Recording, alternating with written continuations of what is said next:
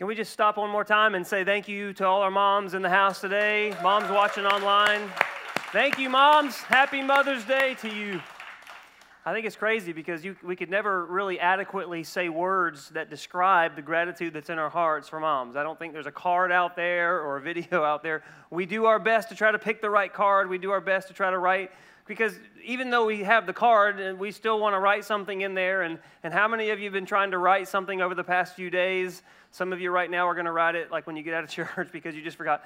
Um, and, and you're just i don't know what to say. I don't know what to say to top last year. I don't know what to say that could really adequately say thank you. Because moms have this gift. They they do things that nobody else can do. Um, there's a jewish proverb that says this a mother understands what a child does not say that's amazing to me. Uh, how do you say thank you for that? I, I, just don't think you can. I think one of the most amazing things about moms um, is that, as such an indescribable gift that they are, they look at their kids and they say that they're just as much of an indescribable gift. Isn't that amazing? Dads do it too, but not like moms. Moms are this indescribable gift, but yet they look at their kids and say the same thing. You, they're, they're an indescribable gift to them. Now, if you have kids between the ages of 9 and 19, just trust me, you'll say it eventually, um, or, or say it again. There's like a little, little space in there where um, you just kind of wish they would either stay small or hurry up and grow up. I get it. Uh, but no matter how much of a, of a gift moms are, somehow they, they just see their kids as an indescribable gift. Uh, I heard a quote recently that said, Motherhood is the beautiful inconvenience of being another person's everything. Moms, does that ring a bell for you? No matter how much of a gift moms are, they just they look at their kids as an even bigger gift. That's probably why they're so much better nurturers than dads. You ever think about that? It's not that dads don't have their own strengths, uh, but moms just seem to, to do it better. Let's just face it we just get things done differently, don't we? Let me show you a picture that illustrates what I mean here. Moms nurture, dads do it different. we, we focus on results sometimes and not really how we get the end results. I, I heard something recently that kind of attributes to moms uh, another great quality that moms have. Moms will risk it all to help. You ever notice that? They will do whatever, they will risk everything to help. Uh, there was a story about uh, a mom who recently finished a CPR class at a local community college. And she went with her daughter to the mall after they got done. The mall was really pumped up about knowing CPR. And when they get to the mall, they, they see a crowd of people around a very still body lying on the ground and the mom literally takes off running with a, a, strength and a speed that she didn't even know herself that she could muster. And the daughter's kind of watching this. And she the mom's running get out of the way everybody move i know cpr and she jumps down next to the body and right before she begins cpr she feels these strong hands pick her up and set her on her feet. And she hears a police officer say ma'am we're trying to arrest this man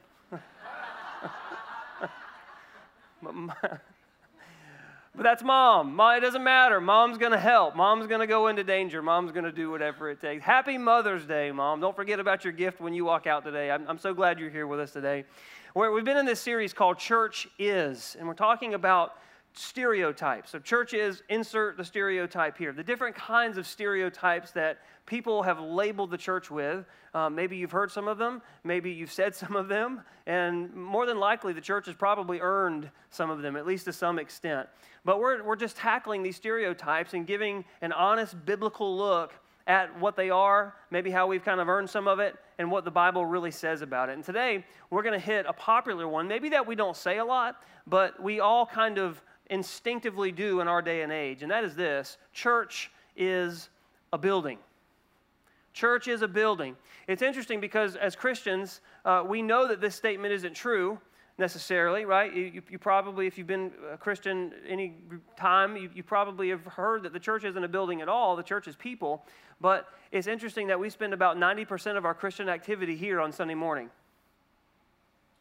At least that's the, that's the nature. That's what we're tempted to do. Um, others of you, maybe you haven't ever heard the difference, and that's okay. Uh, maybe you're, you're not a Christian here today. You're welcome here. Um, and somebody invited you to church, and they brought you here. so you maybe not think of, of, of, anything else. Why would you think any different? Uh, but, but can you imagine saying that your family is a building? I want you to think about that for a minute. Your family is a building. I think moms would be the first ones to say that the family is not a house. A family is a group of people that love each other, that are there for each other, that do life with each other through ups and downs and celebrations and joys and, and hurts. Families live and they move and they breathe and they grow. In fact, your mom was probably the one thinking about you and hurting over you and praying for you the majority of the time when you weren't even home. Can somebody say amen to that? It's mom. And she'd be the first one to say that no, family is not a building. And if all the significance and power of God's church rested in a building, we'd be limited to being useful to Him about once or twice a week for an hour. But Jesus said this in Matthew 16, 18, give you some context here. He said, I will build my church. Whose is it? It's his church. He said, I will build my church, and the gates of hell shall not prevail against it. Maybe some of you have heard that verse, but the, the word church in the Greek, what he was actually saying, it's a word that means an assembly of called out people. It's, it's an assembly, it's a gathering together, it's, it's people. Uh, are, are buildings an assembly? Can they be an assembly of people? They can't. It, it can't happen. The church doesn't have uh, hands and feet, the church has bricks. The, the church is not made up of walls and a roof, it's made up of souls embodied by hearts, embodied by vocal cords that can go out and love and be the hands and feet of Jesus Christ, who is the Son of God. Now, for some of you, you're hearing this for the first time. Others of you, it's, it's just kind of elementary. You've heard this before. But I want you to look at a couple of things that the church is, just really fast. Church is this church is a family. It's a family. Ephesians 2:19, this is the apostle Paul talking in the New Testament. He said, "You are members of God's very own family." First thing to know is it's God's family, not ours. It's his. We get to be a part of it because of what Jesus did in us. He said, "And you belong in God's household with every other Christian." And so we get this really concrete picture that it starts with a commitment to God. And whether you realize it or not, being a part of God's family is a commitment also to one another. It, starts with God, and then it's a commitment to each other. The church is a family, it's also a community. It's a community. Romans 12, 5, same author, Paul, said this to the Roman church and us today. In Christ, in Jesus, we who are many form one body, and each member belongs to all the others. Why am I telling you these scriptures? Because it's not about a building, it is about one another. It's about one another. It's to be about being a close knit family, a community. And, and, membership, if you want to use that word, we don't use it around here. Maybe some of you know what that means. It, it's not just something about putting my name on a piece of paper that the church has record of. It, it's actually about not being a spectator, but about being a participator. It's about not just being a consumer, but being a contributor, about getting together with one another in the church and doing life together. I heard about a guy one time that came out of a Sunday morning service, and this old timey preacher grabbed him by the arm and said, It's about time you got into the Lord's army. And he said, I am in the Lord's army. he said, Then how come I only see you on, on uh, Christmas and Easter? He said, Because I'm in the secret service. fact is, there are no secret agents in the kingdom of God. We're a family. It's not a building, it's a community. The church is about one another. And, and you know what our purpose is? The purpose of the church? Believe it or not, it's not going to come here on Sunday mornings and hear great music and listen to a guy or a gal preach and say some things out of the Bible. The point of the church, the purpose of it, is to do what Jesus said right before he left, and that is go tell people about me. go take what you have and give it to other people. He said, go make disciples. It's to lead people to Christ. That's it. That's what it's all about. It comes in different kinds of philosophies, different churches do it different ways. Guys, there's nothing scriptural about the way this service looks or feels necessarily. That's philosophy.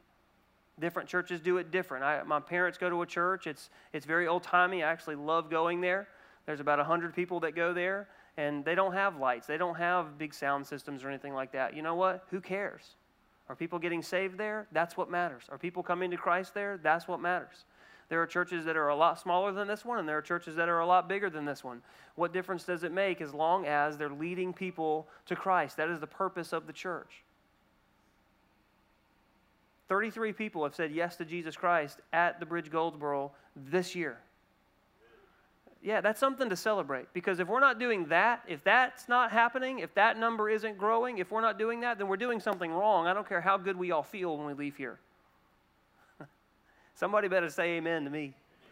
Somebody better agree today because this is what the church is about. If, if that number doesn't grow, we, we've got a problem. We, we've become stuck. Um, can I be honest? I wonder how many people are saying yes to Jesus Christ not because of a good church service. Those are numbers that we recorded here because people put it on a Connect card and they said yes to Jesus Christ as a part of a Sunday morning service. I am so grateful for that. That's why we, we give a call to that every single week. You're going to hear me do it at the end of this at the end of this as well. But I wonder how many people are saying yes to Jesus Christ, and not because of being here, but because somebody sees your life. And because they see you, they see Jesus Christ. And they're inspired to say yes to Jesus. I have a phrase that I want you to hear me say today, and I want you to learn, and I want you to adopt it today because this is the phrase that God will whisper to you in your life. And that is this This is church. I want you to say that. This is church. Say it again. This is church. Say it one more time. This is church. That phrase will absolutely amaze you when you're in the middle of your day and you hear him whisper it. It, it will amaze you because it will happen deep within you as he opens up your eyes in your the, the normal routine of your life and you hear him say, This is church in a place where it looks nothing like a church service.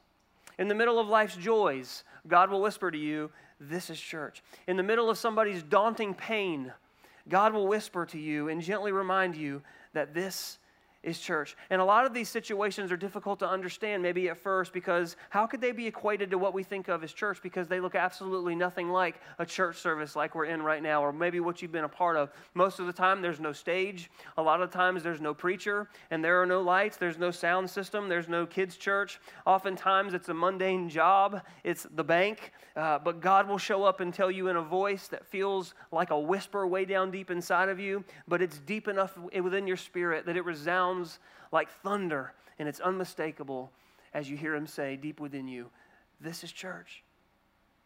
And you'll more than likely not be in a church service when you hear God whisper that to you. Do, do you know when the church stands out the most? Do you know when the church is, is seen for what it really is supposed to be? It doesn't happen in here. It happens in life when it's functioning as it was intended to. And whenever you hear God whisper that phrase to you, this this is church. And it happens when, when this happens. It happens when we put our own agendas aside to be there to help each other. That's when people see it. When we put our own agenda aside to help each other through pain. It happens whenever we put our own agendas aside to carry each other's burdens. And if you'll get quiet enough in your spirit, you'll hear God say, not just when doing a good deed, but when you're actually being what God called you to do, you'll hear God whisper to your heart, This is church, right here.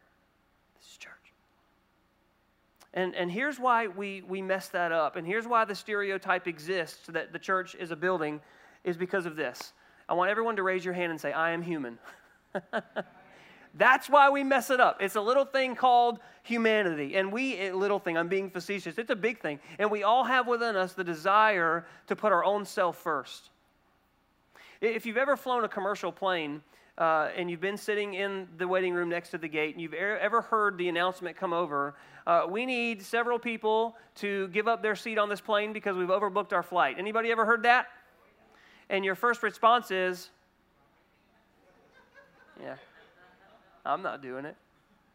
Let's see who else raises their hand. And then they give some sort of incentive, whether it's a free flight somewhere else, or they're going to give you a prize package, or they're going to give you free Wi-Fi on the next flight. And they're going to they try to give you an incentive. Airlines overbook their flights so that they can make sure they pack as many people as they can on the planes, hoping people won't show up or they'll cancel, and then they'll still have a full flight. So you're sitting there, they've overbooked it, and everyone actually showed up, and they don't have enough seats for the people who have actually paid for tickets. Uh, you know, it's crazy, but they, they they need someone to give it up, and you're not even going to think about it unless there's an incentive.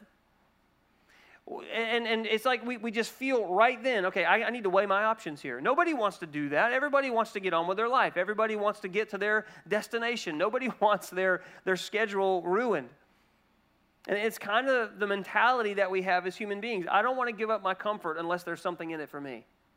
And even then, we really think twice. Let me have to, I'm gonna have to think about this. And now, now, we may not live like that all the time or think like that all the time, but we fight the urge to because we're human. Can we just be self aware about that for a minute? But I don't want you to shame yourself because we're born that way. That's why babies cry in the middle of the night and they don't, they don't give any thought to how much sleep you've had. They want it and they want it now, and they're not going to stop until you until you go. We're, born that way. The Bible says that even in the womb, David said, I was sinful. That's the way we are as human beings. And so we're born and we fight the urge our entire lives to put ourselves first. And, and, and we, we do this. Uh, my aunt got a glimpse of this whenever she babysat her grandkids um, a couple of years ago. That day she had a bunch of cucumbers that she needed to make pickles. Um, and she, that was going to be what she did that day. And the granddaughters came over and they said, What are we going to do today, Grandma? And Grandma said, We're going to make pickles. And they kind of looked confused, like, We don't want to make pickles. And she said, uh, the little girl looked at her and said, the oldest of the three, she said, if you're going to babysit us, you're going to need to come up with some activities for us to do. and grandma said, we're making pickles. That's the activity that we're doing. But we're born this way. We're born this way to, to, to fight the urge to put ourselves first. And, and, and guys, in order to be the church, in order to have those experiences where we're giving up of ourselves and we hear God whisper, This is church, right here. When, when you give up, we, we have to fight that urge with everything in us. And we have to give way and yield to the Holy Spirit's voice in our lives. Jesus said it like this in John chapter 13, verse 34 and 35. He said, This, a new command I give you. He said, Love one another as I have loved you. The old command was love each other as you want to be but he said, No, no, that's not good enough anymore. He said, There's a new one. I want you to love each other as I have loved you. That's the template. That's, that's the example. He said, So you must love one another. And by this, everybody, everyone will know that you're my disciples if you love one another. Now, can you imagine Jesus saying that? And, we today have hindsight and we look back and we have the scriptures in totality and we, we look and we see everything that Jesus did. And he says, I want you to love each other like that there was a church in Philippi, and they were being persecuted for being Christians. They, they were being hurt for being Christians, called out. They were, they were being hurt badly. And Paul, the apostle, writes to this church, and he's writing to us today. And this is what he says in chapter 2 of Philippians. I'm going to read eight verses here, but he says this Therefore, if you have any encouragement from being united with Christ, if you have any comfort from his love, if you have any common sharing in the Spirit, of any tenderness and compassion, look at what he says, then make my joy complete by being like minded and having that same love, being one in spirit and of one mind. And, and then he goes further, and I'm just going to kind of, let's, let's just kind of wind in here and, and lean in and, and hear this together. Do nothing out of selfish ambition or vain conceit, but rather in humility, value others above yourselves. Now that's hard because you know what? We can value other people when it's convenient but it's really hard to grasp that verse and put it into context and actually value someone better than me. I don't mind doing that as long as I don't have to lower myself too much. I don't mind valuing somebody else better than me as long as I can still be exalted and lifted up. I don't mind giving somebody a few bucks here and there as long as I have the few bucks to spare because my comfortability in the back of my mind, I, have still got something to make me comfortable. I, I don't mind giving somebody my time as long as I feel like I've got time to give them today. But he says, you know what? Don't do it when it's convenient. He said, give till it hurts. That means put someone else above you. Doesn't that seem kind of one sided, Pastor Ryan? No, it doesn't. Not if we're all doing it. If you think about a marriage, the best marriage that you could ever have is when you have two people that are giving one another 100%. Marriage is not 50 50. Hear me, married folks. Marriage is 100 100. It's when I put you above me and you put me above you and when you have both people doing that that is something very beautiful it's like this it's like this tornado of love that just keeps going and doesn't stop is that a fun example now think about the church think about if we were just laying our, our lives down for each other and putting ourselves less than and everybody was putting everybody else first can you imagine what that would be like? There wouldn't be any one sided. The church would be functioning just as it was intended to function, and uh, Jesus' words would come true. Hey, everybody else would see what you're doing, and they would know that you're my church. Not because you come to a church service, or not because it's cool here, or not because you can raise your hands, or not because you have a bumper sticker or a doormat. He said, They're going to know you're my church. You're going to be functioning just as you were intended to function because of the love that you have for each other. And so he, he says that, and he says, Look, don't, don't look to your own interests, but each of you look to the interests of others in your relationships with one another. Have the same mindset as Christ Jesus. Now, this is where he really steps on our toes here. This is, this is the example that he gives us. He says, Be like Christ, who, being in very nature God, didn't consider equality with God something to be grasped, not to be used to his own advantage. But rather, Jesus made himself nothing by taking the very nature of a servant, being made in human likeness, and being found in appearance as a man, he humbled himself by becoming obedient to death even death on a cross. He, he kind of separates that because Jesus didn't have to die. He was actually a, holy, righteous being. He was God, but he made himself become a human being. And what happens to human beings? Eventually, we all we, we all die. So he actually embodied, uh, uh, um, became embodied in a human a human body, and he became subject to death, even death on a cross. This amazes me because he was God, and then he makes himself nothing becoming a man in order to serve other people. And this is the example that we have. and you're like, dang it, Jesus, can you give me something else? He's, no, that's the example. Jesus being God, becoming a man. And I just want you to think about, just if, if, we can for a minute, wrap our brains around the contrast between heaven and earth. I want you to think about that. The, the, think about the difference, how far Jesus went in order to serve us. In heaven, no pain, no suffering at all. Nothing. We can't even begin to imagine what that feels like. We, we don't know. So, some of us, all of us, we just got to kind of picture that in faith. No pain and no suffering. He goes to feeling the pain of being born, feeling the, the pain of being a human. Then, not only being one with God, but he's in the, the, the presence of God Almighty continually. Now he has to live by faith, believing in something that he doesn't see with his eyes.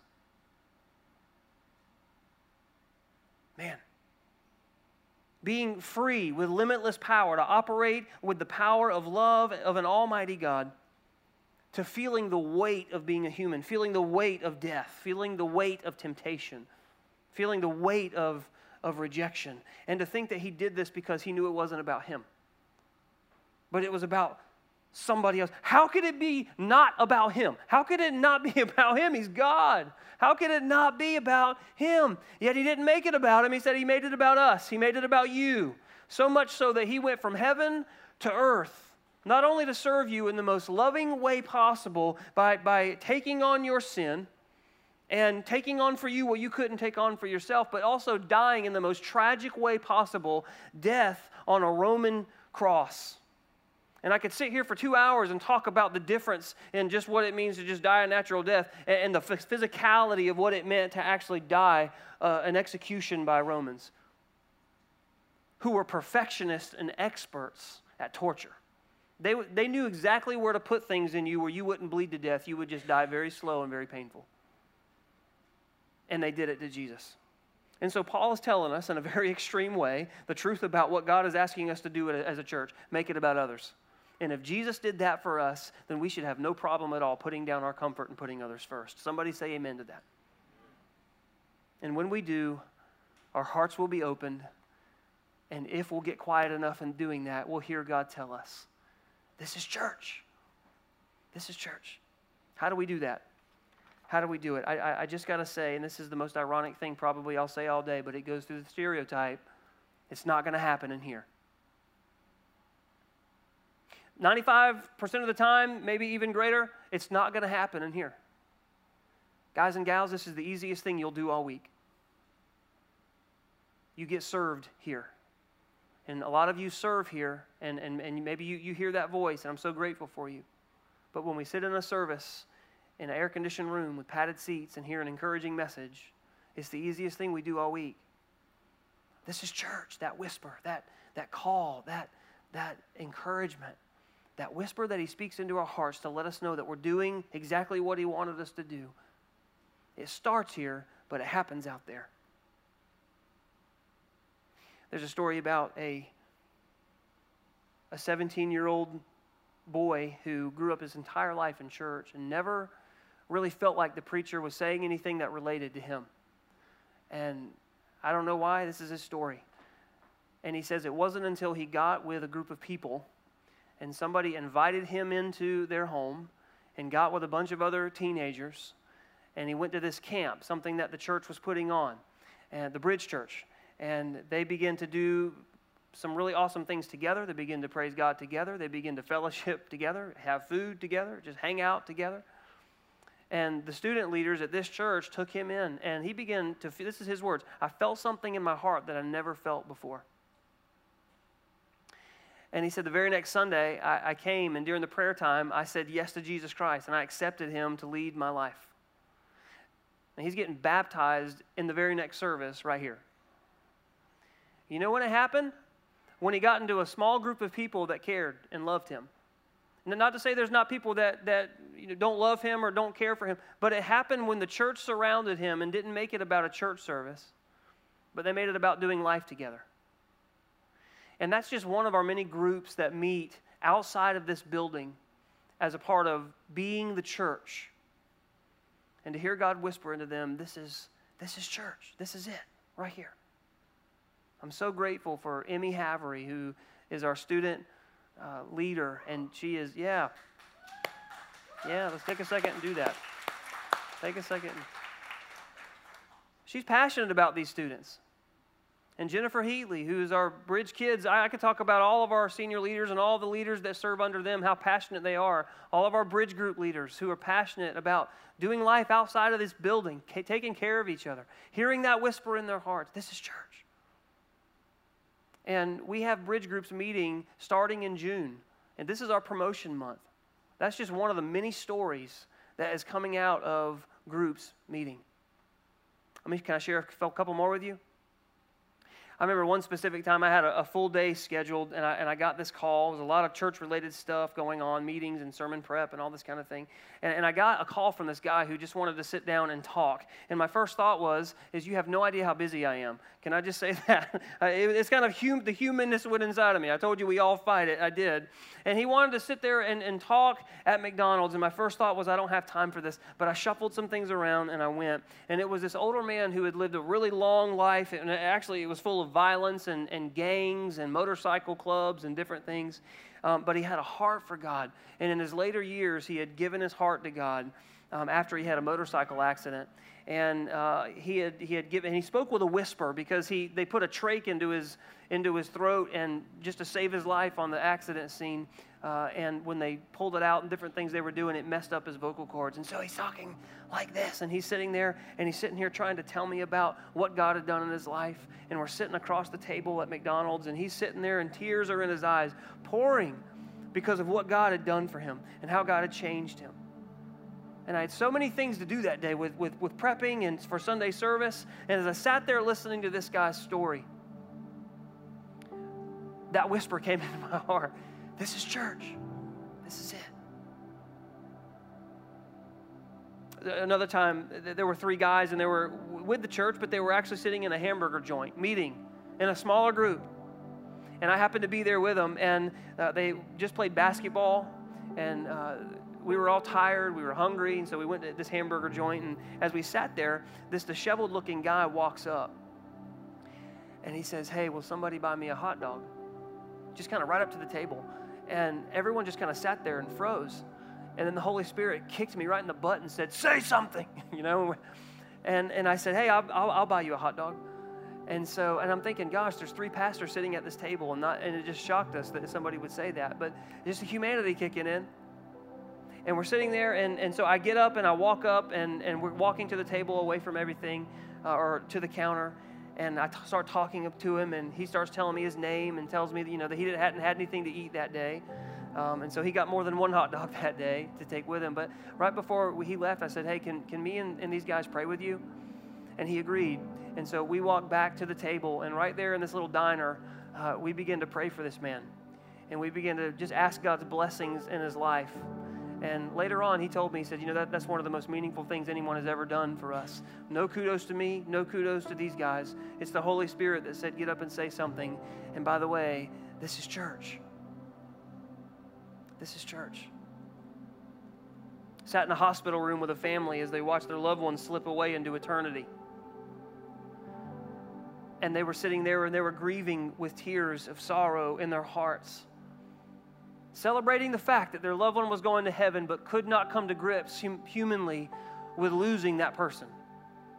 Tears, pain in a way that can't be expressed with words, just this, this groaning way down deep inside. Nothing can take that pain away in that moment, but to be there and to share that moment and to love them, not say anything, but just to listen. And at the right time, begin to offer a prayer. The phrase echoed in my heart this is church. We're, we're miles away from the church building, days away from the Sunday service, and yet God is whispering to my heart more plain than anything I've ever heard in my life this is church. Luke Sanders, week after week, goes to the soup kitchen and right, right here in town. He's probably going in just a few minutes. Are, are you? Not today. You ruined my story, man. No. He goes every single week, guys. And he'll do it even more, planning things for outreach just this past week. And we're, we're talking through this. And, and, he's sitting there at the soup kitchen, the volunteers that come and go. And they're serving these hot dogs week after week to these people that wouldn't have a meal otherwise. And the phrase is echoing in all their hearts this is, this is church. Working in the office one day, I was getting ready for yet another service, and this guy comes in to fix the internet.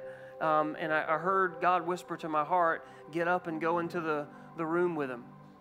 And this closet is like really small where the internet stuff was. And I'm like, what am I going to do, God? I, I told him where it was, and he said, go stand in there. And I'm like, I'm going to look so weird. And so I walk in there and I stand at the bottom of his ladder, and I didn't say anything because I didn't know what to say. And then I'm like, oh, great, he's going to turn around I'm going to scare the ever loving daylights out of, out of him because he's just going to see me standing there. And he starts to, to look at me. and He's like, oh, hey. I said, hey, man. I said, so we, we just get to talking. I'm trying to think of anything to say. And I'm like, God, what am, what am I doing here? And God says, I just want you to be here. And before long, he starts asking about the church, and we begin to talk about the church. And, and then eventually, we, we walk out to his truck, and uh, we're sitting there talking. And as we stood in the parking lot next to his truck, he told me, he said, You know what? I really feel like I need my life to change. And I said, Okay. I said, What's, what's going on? And he began to pour out his life. And he said, You know what? It's crazy. He said, I wasn't even supposed to be here. He said, I'm actually from out of state, and they've actually called us in to kind of help fix some things for, for some of the companies that are nearby, some of the local companies. He said, I'm so glad I, I ran into you. And I, I, sat there talking to this man and looking at his, his tear filled eyes, getting ready to just go. I thought about all the work I had on my desk to do and everything. That just, it all of a sudden, that just seemed not that important. And I heard God whisper the phrase to me this is church. This is church. Are we going to keep having services here? Yes. Are we going to keep singing songs here? Absolutely. Because you know what? When we reach our community, people just like that, we're going to funnel them in here. And, but this isn't it. This is just the starting place. And then we're going to put them in bridge groups, hopefully, if they decide to stay here. I hope they do. But the biggest thing that you could ever do, the, the most important thing you could ever do, is rid yourself of the stereotype that church is a building, that church is a weekend thing, but that church is me as a Christian, church is you as a Christian, living out the love of Jesus Christ and taking on Him as an example, putting others before us, and giving people the time of day, giving people the love that maybe you reserved for yourself or for someone else, giving people the resources that you reserved for yourself because somebody else needs it or because you feel that whisper from God to, hey, give here. It's, it's, it's listening to the Holy Spirit say, I know you don't feel like you have time right now and it doesn't feel like it, but trust me, if you'll just say yes to me, I promise you all this will pan out. And you get to the place where you do that and you hear God say, This is church. So I, I just have a feeling that there, there's something more in your heart that you're feeling that church really is. And because in your day to day life, when you do something good for somebody else, whether it's you listen to someone talk or that you are actually able to give to somebody in need, or maybe you're in your bridge group and you're able to pray for somebody else who needs encouragement, or maybe you just you're just in a situation where you just feel the joy of a deepened relationship happening because of the bridge group you're in or the, or the serve team that, that you're in. And I have a feeling when, whenever that happens, you hear the same phrase I do this is church. So, what I want to do as, as we close today is I, I want to do two things. One, I want to just pump up bridge groups one more time and say, if you are not in a bridge group, I want you to leave here today and I want you to get on the church app. I want you to go on the website and I want you to search through some bridge groups and find out how you can get involved. We have ones for Princeton, Goldsboro, Mount Olive. You can figure it out. But get involved with a group of people. And can I just be loving and say this as your pastor today? Don't just put your butt in a seat here on Sunday morning, put your life in somebody else's during the week. Because you're going to hear God whisper that phrase to you this is church. And then, secondly, I want to pray for us today as we walk out of here that God will not just give us the courage to do something, because I get it. For some of you, it's like, you know what? It's the most anxiety filled thing I could do is to try to get myself in a small group of people. But I, I want you to know the Bible says that in Christ Jesus, there is no fear. Not that you don't feel it humanly, it's there. but when we depend on Jesus Christ, the Bible says it that kind of love, that perfect love, it casts fear away. He said, You know what? I haven't given you the spirit of fear. So I want you to know that whatever fears you have, whatever anxieties you have, whatever you're telling yourself the thousands of reasons why you can't do it because your schedule doesn't work and because this and because of that and because they don't like me and I probably won't like them and, and I'm just better off reading the Bible and, and hearing Pastor Ryan or hearing somebody else on. Listen, it's not about that. It's about investing your life in somebody else's and letting them invest theirs in yours. And that is when we'll hear that phrase, this is church. I, I just want to pray for you. But before we do that, maybe today you're sitting here or you're listening online and and maybe the first relationship that you need to, to have is one with Jesus because you've been kind of, kind of away from Him for a long time or maybe your whole life. And you feel like Jesus is talking to you today. Before you could ever offer anybody anything that's good, you have to fill up with something. And can I just be honest? Me by myself, I'm not good enough for anybody by myself. I have to have the love of Jesus Christ in me. And maybe that's you today, and that's the first relationship that you want to gain from. And so, can we? Can I just pray for you? Can we just bow our heads together? God, I, I don't know who it is in the room or listening online, God, but you do. You know hearts. I'm just a human being. I'm just obeying you and, and being human and standing here and, and letting my spirit be open to what you tell me to do. Lord, but there's somebody here, somebody listening online that wants to say yes to you today. They feel it down deep. Holy Spirit, I pray for a boldness for them to say yes right now. And so I just want to give you the opportunity to do that. If that's you, I just want you to say yes to Him. And I want you to pray this prayer with me God, I need you. I believe in you, and I can't fix my life by myself. There's a part of me that is empty, and I trust you to fill it. Jesus, I believe that you came to this earth to take on my sin debt that you really died for me and sacrificed for me, and you really rose from the grave. I believe that you did that for me. I believe that you, you really died and really spilled your blood for me and really rose from the grave. You're alive today. I'm, I'm, this is my starting point. It doesn't mean that I'm fixed, but this is my starting point. It means that I'm, I'm starting new and I'm giving you control of my life. I'm making you Lord. I give you the authority. I don't have all the answers, but I'm going to wake up every day and aim my heart at you and ask you to help me. I love you and I'm grateful for the opportunity.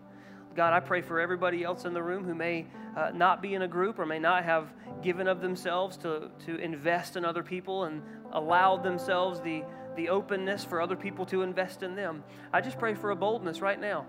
It's, it's a, it's, we have bridge groups here, and I pray, God, right now that they would walk out of this room and at the very least consider where they are in life.